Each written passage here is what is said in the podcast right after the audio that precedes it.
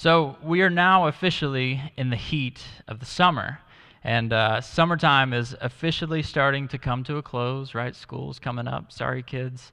Um, but also, sadly, the heat is not coming to a close. We still have a little bit longer to go with the heat. But maybe some of you guys have spent some time away this summer, or as we saw, we have lots of new people here this morning. And so maybe you haven't been here, maybe you've missed uh, some of these sermons. And so we want to welcome you guys back who've been traveling and also say a, a warm hello to all of our new friends today. So here at Grace, we've been going through the book of Romans for the past four months. And it's good to remember that because these sermons week to week are not just isolated messages. Rather, we're gradually going chunk by chunk through this one big message that Paul has written to the Romans. So, if you're new, or like I said, maybe you've been gone and you missed a couple sermons, I'd highly encourage you to try to go back and listen to maybe some of the messages that you've missed. And for all of us who are here today, I would encourage you to maybe start taking notes uh, from week to week. And that way, you, as we keep going through Romans, you can begin to put together this full message and these deep truths that God has for us to see.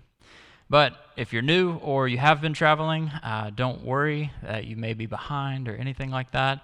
Um, God has some amazing truth for all of us to see in our passage this morning. So, speaking of, we find ourselves, as we've already read, in Romans chapter 6, verses 15 through 23. And the subsection of Romans that we're currently in began all the way back in chapter 5. And since then, Paul has been laying out his case that believers have a certain hope through faith in Christ that we will be counted righteous before God. Now, this is our third week in chapter 6, and we'll be finishing off chapter 6 this morning.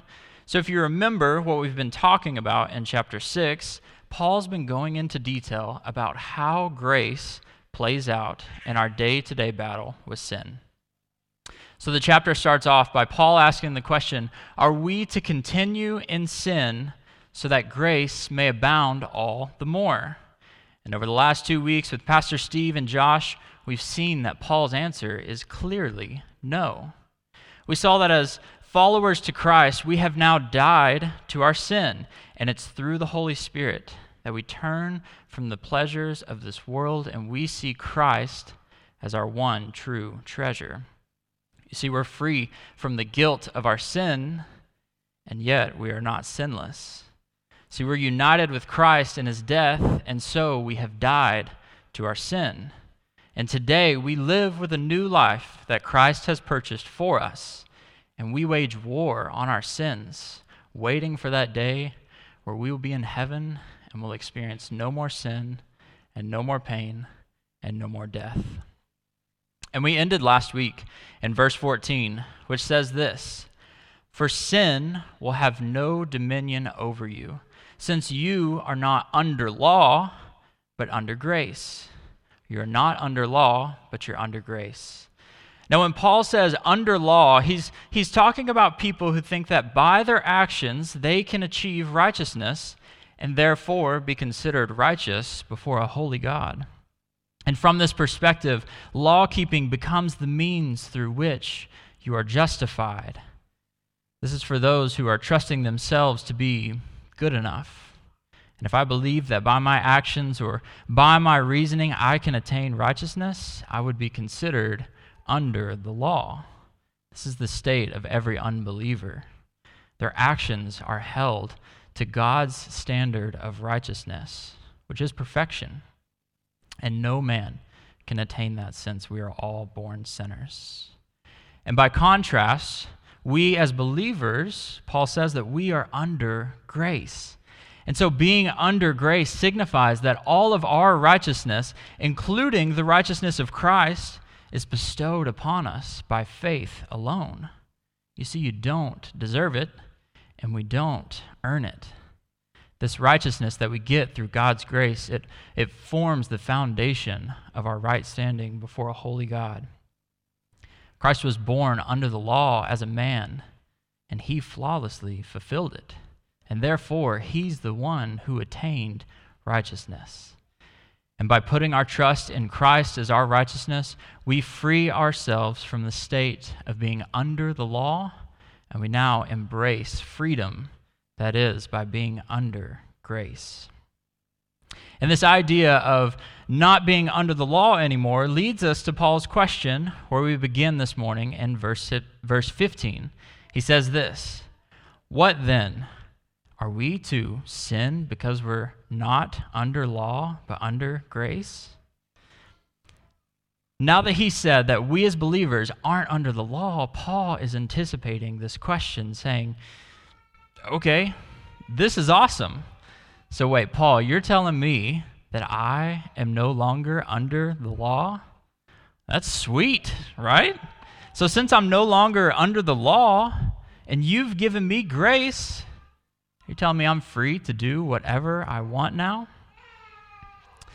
So, to tell you a little bit about myself, uh, a big, really, really important portion of my life is that I'm a really, really big sports fan. Like, I really, really love sports. And I come from Dallas in the U.S., which is one of the major sports markets in America, and I really love our teams, okay? And I know that we have lots of kids here uh, this morning, and so I'm curious you can if you want to. If you just raise your hand, are any of you guys really big sports fans? Anybody? Okay, we got one in the back. Nice. Okay, we have some. Awesome. Glad to see I'm not alone here. What about adults and kids included? Does anybody like or follow Premier League football? Anybody? Yeah, yeah. Okay, so that got a little bit bigger. So I'm going to be completely honest. I don't know much about Premier League okay? I just, I don't follow it. It's not my thing. Um, but I do know that players' contracts work very similar to players' contracts in U.S. professional sports. And if you don't speak sports, I'll try to explain maybe what that means. So let's take uh, our footballer Joe as an example, okay? Joe plays for Team A, okay? So, similar to how a lot of our employment contracts work, he says, Hey, Team A, I will play for you for X amount of years. And Team A says, Hey, that's great, Joe. And because you do that, we'll give you X amount of money. And you see, there's an agreement between the two. And they sign the contract. You say you're going to play this long, and then they say, Hey, we'll pay you this much. But then that contract comes to an end. And the term that we would call Joe after he's out of that contract is a free agent. We would say that he's entered into free agency, right? And what this means is that Joe's been set free from Team A, and he now has the freedom to go check out Team B and Team C and Team D to see where he might want to play next. So let's say that Team B is offering Joe more money than any other team in the league. And if money is the motivating factor for Joe, he's probably going to sign with Team B.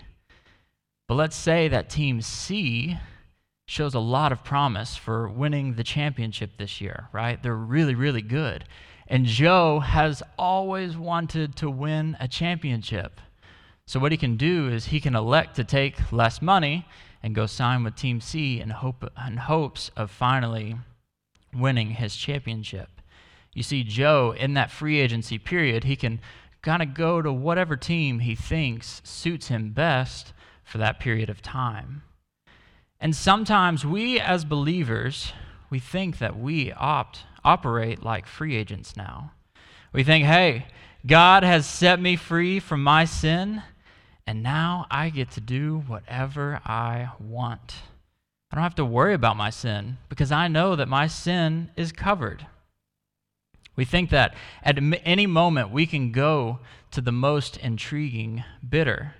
So if serving God benefits me right now, then I'll gladly go and serve God. But sometimes we're in situations where we say, oh, man, that sin over there looks pretty good to me. I think I may go over there and have some of that because it benefits me right now. We somehow get the idea that we're free agents, that we can bounce back and forth between teams choosing whatever we want. We can serve God and we, we can serve our flesh and we can give in to our sin anytime we want to. That's what we think sometimes. But Paul makes it clear here in verse 15 that we are not free to do whatever we want. He answers his own question by saying, Are we free to do whatever we want? And Paul says, By no means. So we'll see in verses 16 through 23 how Paul makes it clear that everyone is either enslaved to sin or you're enslaved to God. And there's a compensation for each employment opportunity, but you can't bounce back and forth between teams. We'll see how, as believers, we are set free from the bondage of our sin. And through the power of grace, we now live holy lives in submission to God and our prize is enjoying Christ for eternity. And I've divided up today's passage into three different sections, and hopefully in a way that is easy for us, as well as some of the kids who are in the room today, uh, to be able to remember what we've talked about. And so I believe we'll see that Paul, that Paul has given us a truth to believe, a command to obey, and he tells us that there's a cost and a benefit for us to consider. So, a truth to believe, a command to obey, and then there's a cost and a benefit for us to consider. First, let's take a look at the truth to believe found in verses 16 through 18. Here it is. Here's our truth. When you were set free from your sin, you became a slave to righteousness. When God set you free from your sin, you then became a slave to righteousness. Let's take a look in verse 16. Paul says this Do you not know that if you present yourselves to anyone as obedient slaves, you are slaves of the one whom you obey, either of sin, which leads to death, or of obedience, which leads to righteousness? You see, verse 16 makes it clear that no one is free or under their own control. We all submit to one of these two masters, either of sin or either of God.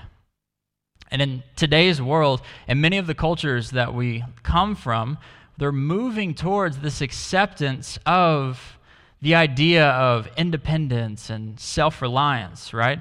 The world tells us that we're the masters of our own lives and that you control your own destiny.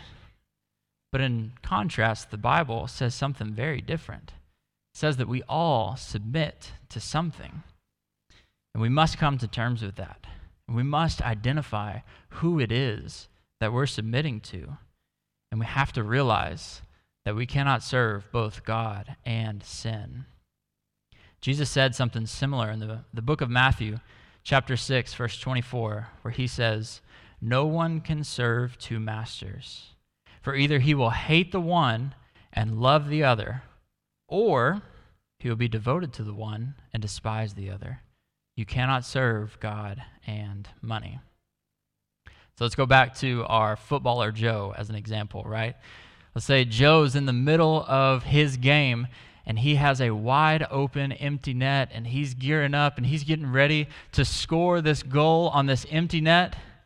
And then he stops and he turns around and he sprints all the way back down the field and he scores a goal against his own team. It makes no sense, right? Players don't do that. You only play for one team, and you only serve one master. And this is more than just who it looks like you're serving from the outside. You see, we can come to church and we can give some money here and there, and we can do all of the good Christian things that Christians are supposed to do. But the question is who do you serve when no one is watching? To whom do you obey when no one's around? Are you submitting to Christ or are you selfishly giving in to sin, thinking that it will give you something greater? Who is your master? It matters, right? Because in verse 16, it's telling us here that obedience to sin leads us to death, but obedience to God leads us to righteousness. Remember that. We'll come back to that idea later on. Let's take a look in verse, verses 17 and 18, where we'll see how Christ has set us free to now obey. He says this But thanks be to God that you, who were once slaves of sin, have become obedient from the heart to the standard of teaching to which you are committed, and having been set free from sin, have become slaves of righteousness. Now, back in Romans 5, we looked at how Adam's original sin has now infiltrated all of mankind throughout history. You see, we are all born sinners. And verse 17 is saying the exact same thing here. You who were once slaves of sin, when we came uh, into this world, we came under the bondage of our sin. But Paul says here, but thanks be to God right? Christ has set us free, and He's given us a new life. And because of that, He expects us to change how we live our lives. It says that we have become obedient from the heart. And, church, it's important for us to realize that it is only God Himself who can change the heart of man. Josh mentioned it last week in his message in Ezekiel 36. We see how God takes our heart of stone and replaces it with a heart of flesh. And by nature, your heart of stone is literally unable to pursue righteousness. Let's take a look in the book of Ezekiel, what he says here. It says, And I, talking about God, will give you a new heart, and a new spirit I will put within you.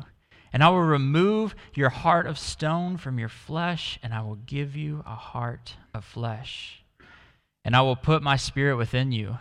And then what will we do? Will cause you to walk in my statutes and be careful to obey our rules. See, on the cross, Jesus purchased us these new hearts. And when we place our faith in his life and death and resurrection, God promises here to give you a new heart. And once we have these new hearts, we notice that our desires start to change, right? We start to turn away from this sin that we've been so enthralled in our entire life, and we now start moving towards righteousness and God's commandments. And this is through this promised Holy Spirit that He's given us that we are now enabled to live righteously. Let's go back to Romans in uh, verse 17 says this We've become obedient from the heart to the standard of teaching to which you are committed. So when we become slaves to God, there is now a standard by which we live our lives.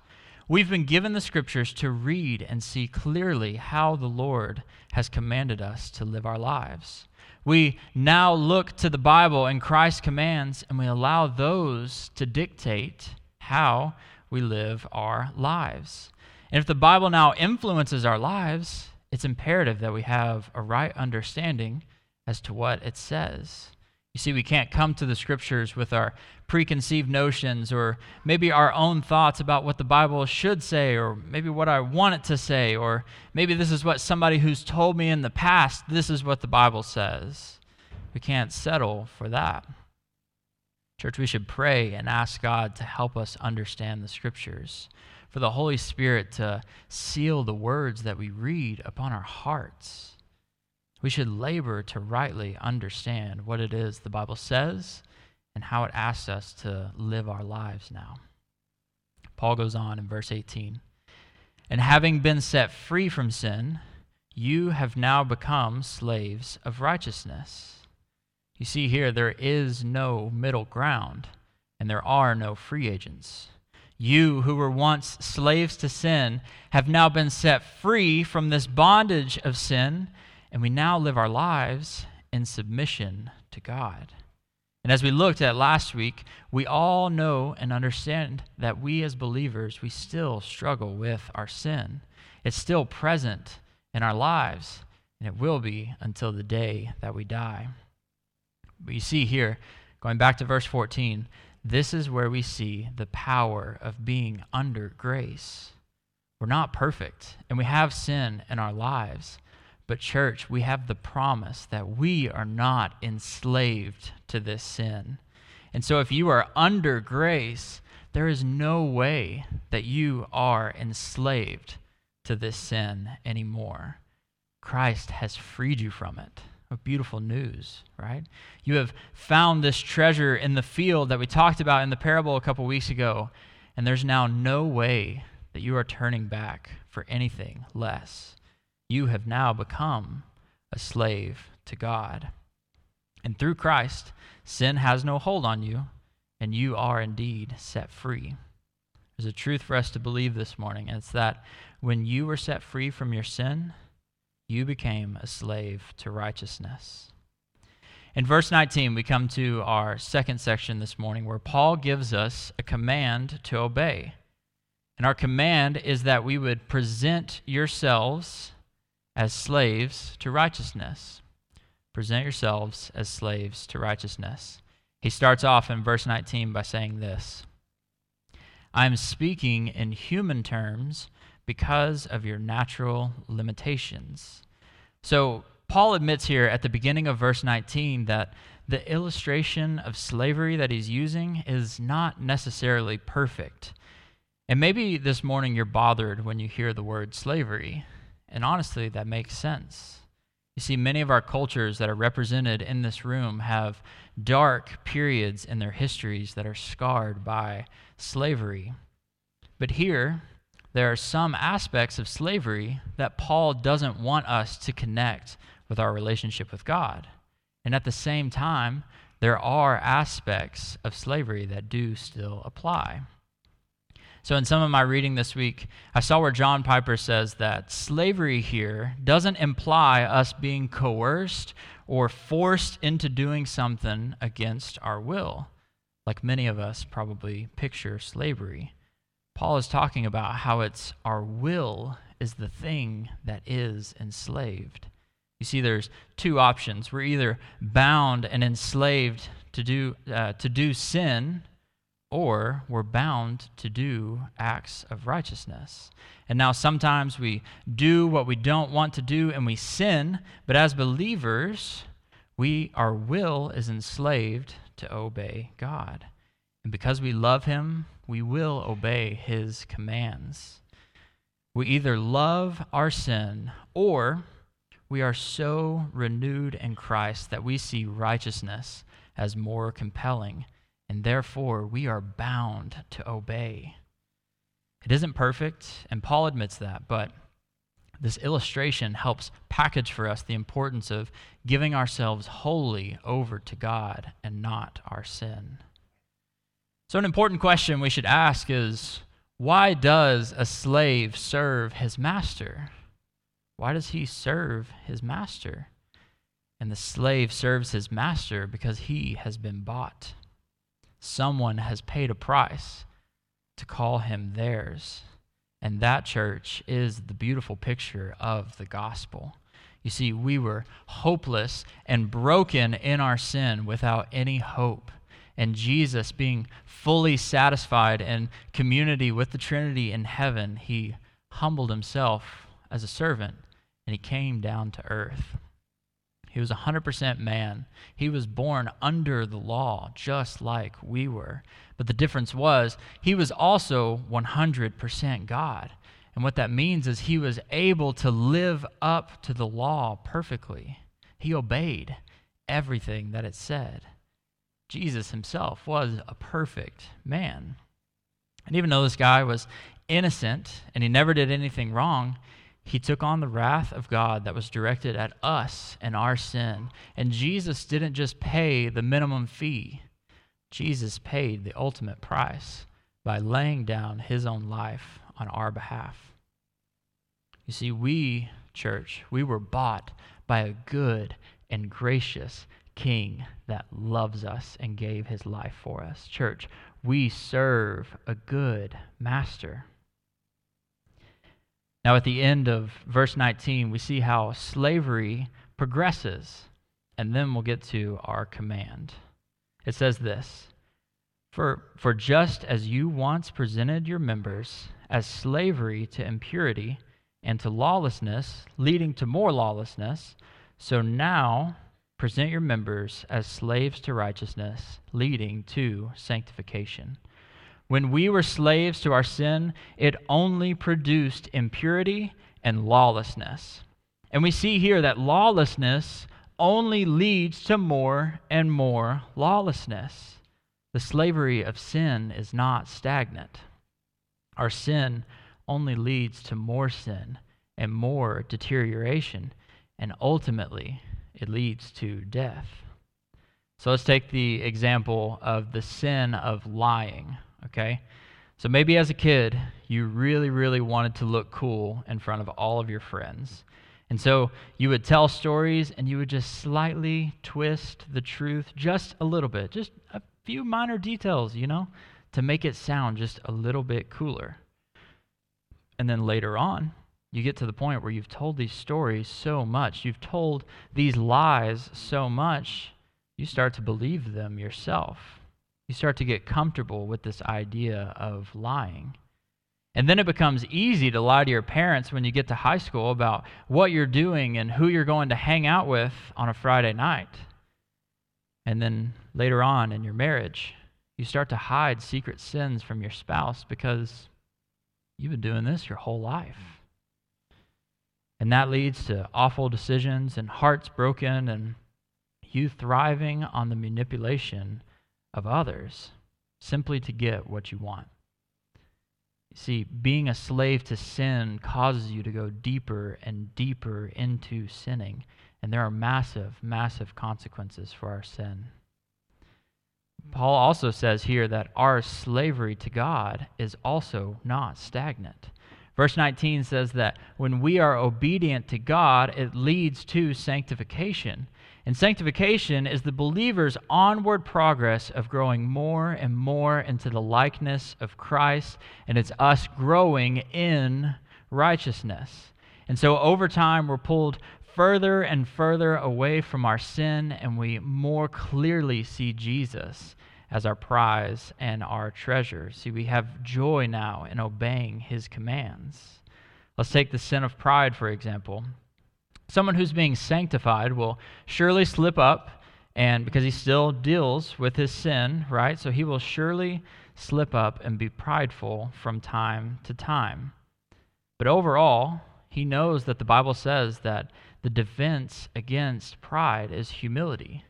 He knows that being prideful isn't what Christ has called him to do. And so daily he humbles himself before Christ and he admits his weakness before God and he and he pleads to him to he asks God to enable him to walk with humility today. You see this guy, he'll start to sacrificially serve his family. He'll love his enemies when it makes no sense to do so. And he doesn't get upset when someone calls out sin in his life, right? He's gotten rid of that pride. Rather, he's quick to listen. And he goes to the Lord in prayer, seeking to get rid of that sin. Now, this isn't something that this guy nails overnight. But when but he knows and he has confidence that he is covered by grace when he fails. And he daily trusts God to continue to, to renew him day by day. And over time, he more readily walks in humility. Church, you see, slavery is not a stagnant thing. At the end of verse 19, Paul gives us here our command to obey this morning. He says, Present yourselves as slaves to righteousness. You see, God paid the ultimate price for our salvation. And so, out of love and gratitude and beholding who Christ is, we now resolve to live a life of holiness, a life of righteousness. We were empowered by being under grace, and we've now been given the gift of the Holy Spirit. And so we trade these worldly treasures that we once loved and we held tightly, and we now submit ourselves to our God and our Savior.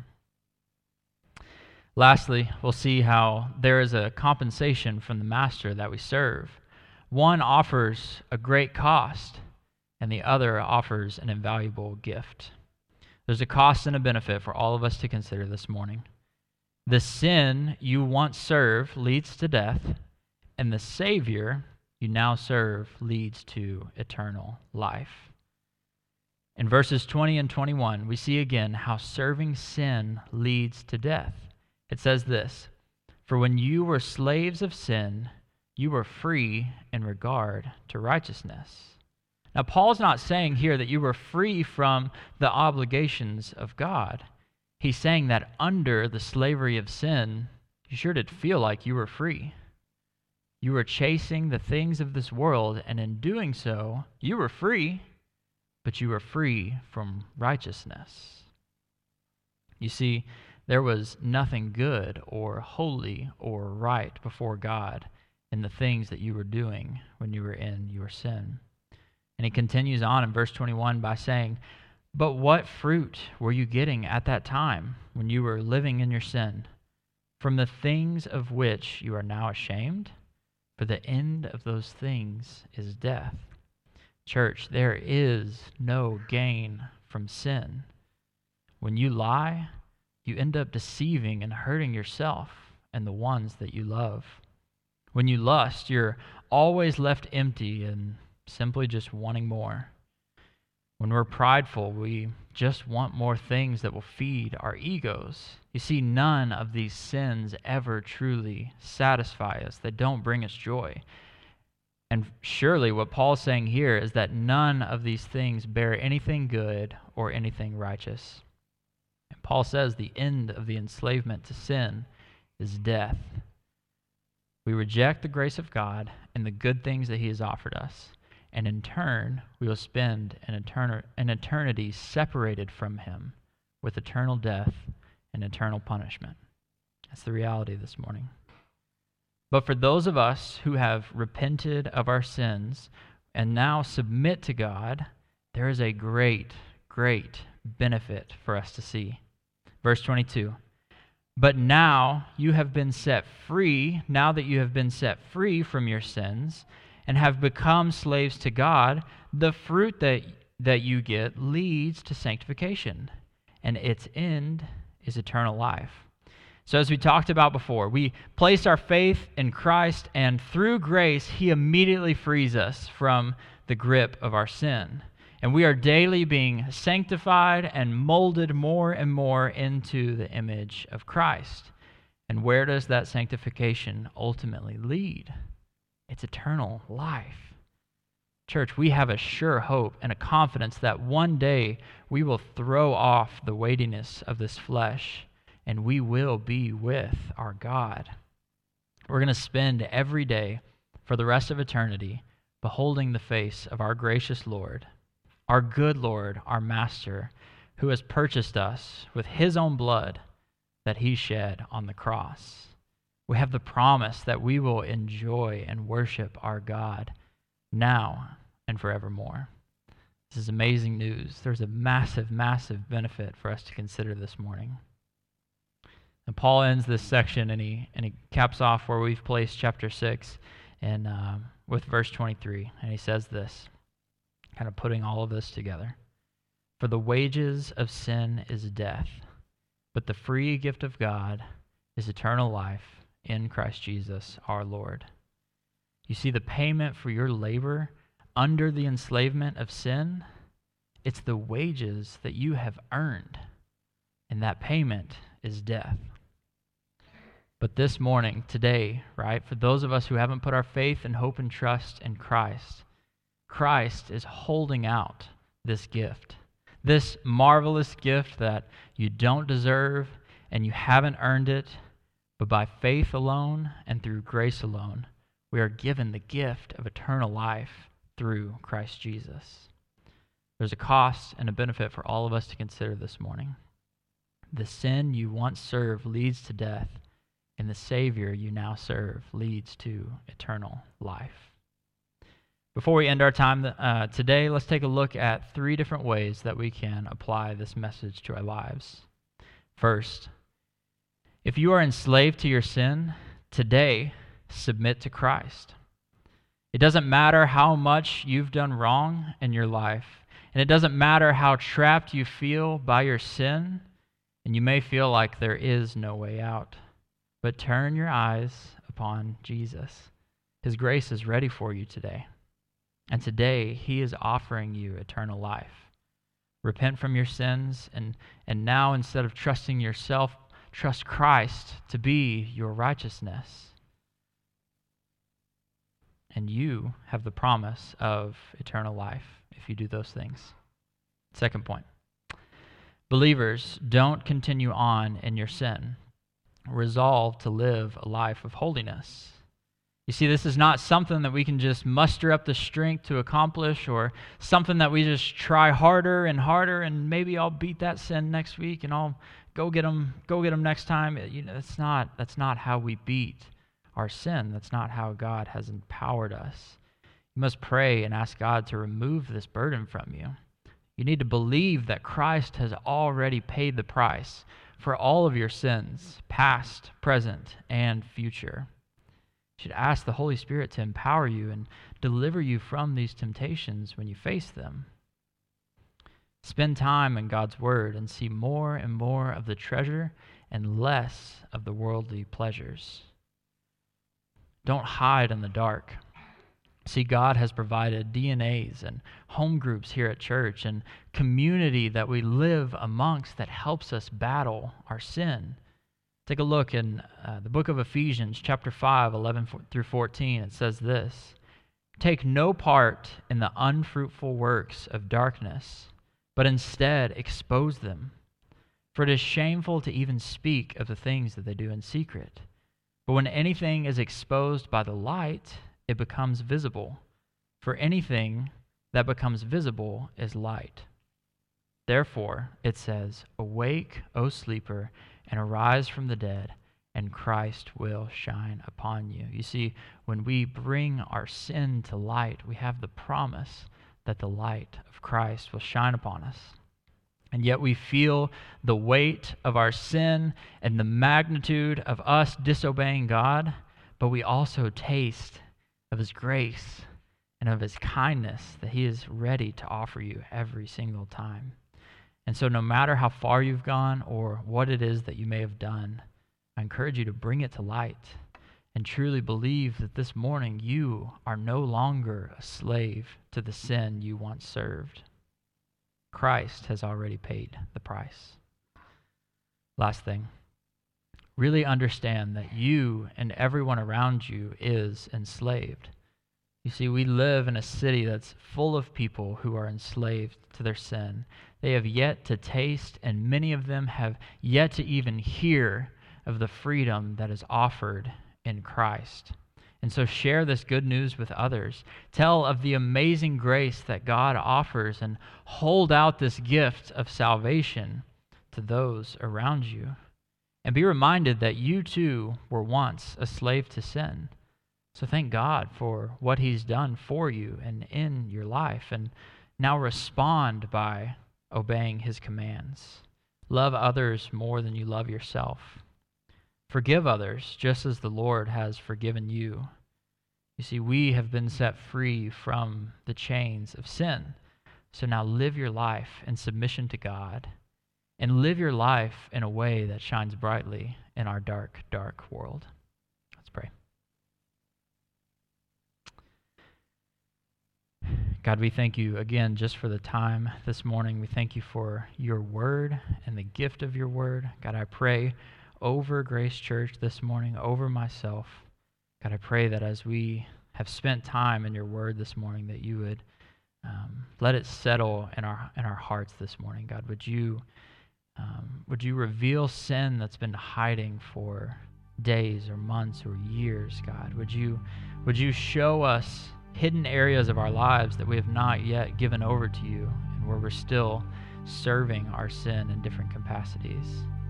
And God, we thank you that you are a gracious, gracious, good God. God, that you went to the cross and you paid the ultimate price. You didn't leave us there in our sin broken and without hope, God, you have set us free through the power of the cross. Help us to believe that. Help us to see that this morning. God, deliver us from sin and Holy Spirit, enable us to walk in righteousness. And we ask all of these things so that you would be glorified and made known, not only in our lives, but in the lives of others around us.